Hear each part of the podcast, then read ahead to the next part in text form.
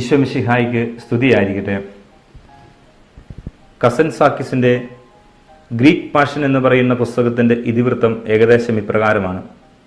ഏഴു വർഷം കൂടുമ്പോഴാണ് ഇടവക ദേവാലയത്തിൽ ക്രിസ്തുവിന്റെ പീഡാസഹന മരണ ഉദ്ധാനത്തിന്റെ രംഗാവിഷ്കാരം നടക്കുന്നത്. അതിന് പറ്റുന്ന അതിൽ അഭിനയിക്കേണ്ട ആൾക്കാരെ ആ ഗ്രാമത്തിൽ നിന്ന് തന്നെയാണ് അവർ തിരഞ്ഞെടുക്കുന്നത്. ആ വർഷം ക്രിസ്തുവായിട്ട് അഭിനയിക്കുവാൻ വേണ്ടിയിട്ട് അവർ തിരഞ്ഞെടുത്തത് മനോലിയോസ് എന്ന് പറയുന്ന ഒരു ഇടയബാലനെയാണ്. ഏകദേശം ഒരു വർഷത്തെ ഉപവാസവും പ്രാർത്ഥനയിലൂടെയും ഒക്കെയാണ് അവൻ ഈ ക്രിസ്തുവിനെ അഭിനയിക്കുവാൻ വേണ്ടിയിട്ട് തയ്യാറായത്. അങ്ങനെ ആ വർഷവും അതിഗംഭീരമായി രംഗാവിഷ്കാരം ഇടവകയിൽ നടന്നു. ഈസ്റ്ററോടുകൂടി എല്ലാവരും വേഷങ്ങളൊക്കെ അഴിച്ചു വെച്ചു സാധാരണ ജീവിതത്തിലേക്ക് പ്രവേശിച്ചു. പക്ഷേ മനോലിയോസ് മാത്രം ക്രിസ്തുവിനെ അഴിച്ചു വെക്കുവാൻ കൂട്ടാക്കിയില്ല. എവിടെ പോകുമ്പോഴും ക്രിസ്തുവിന്റെ വേഷങ്ങൾ ഇട്ടുകൊണ്ട് പോവുകയും ക്രിസ്തുവിനെ പോലെ സംസാരിക്കുകയും പ്രവർത്തിക്കുകയും ചെയ്തു. ഗ്രാമവാസികൾ അവരോട് പറഞ്ഞു ഇനി ഈ ക്രിസ്തുവിനെ കൊണ്ട് ഞങ്ങൾക്ക് ആവശ്യമില്ല വേഷങ്ങൾ അഴിച്ചു വെക്കുക. പക്ഷേ അവൻ കൂട്ടാക്കിയില്ല.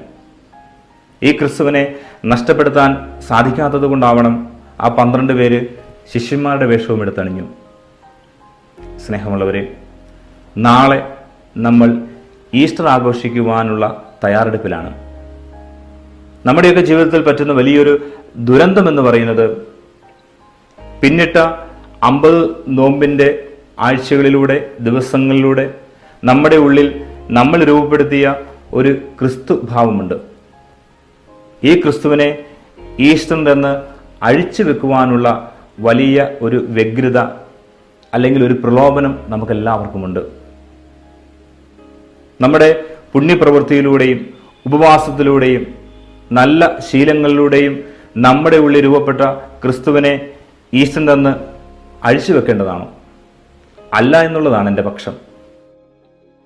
സൈജു സൈജുവായിട്ട് ജീവിക്കുന്നതിൽ വെല്ലുവിളിയില്ല. നേരെ മറിച്ച് സൈജു ക്രിസ്തുവായി ജീവിക്കുന്നതിൽ വെല്ലുവിളിയുണ്ട്. സ്നേഹമുള്ളവരെ ഈസ്റ്റർ ഒന്നിന്റെയും അവസാനമല്ല. മറിച്ച് അമ്പത് നോമ്പിന്റെ തുടർച്ചയാവണം. ഈസ്റ്റർ എന്ന് പറയുന്നത്. നിന്റെ ഉള്ളിൽ നീ തന്നെ രൂപപ്പെടുത്തിയ ഈ ക്രിസ്തുവിനെ നിന്റെ ഉള്ളിൽ ഉദ്ധാനം ചെയ്ത ഈ ക്രിസ്തുവിനെ ഈ ഈസ്റ്ററിൽ നിനക്ക് കൊല്ലാതിരുന്നുകൂടെ? ആമേൻ.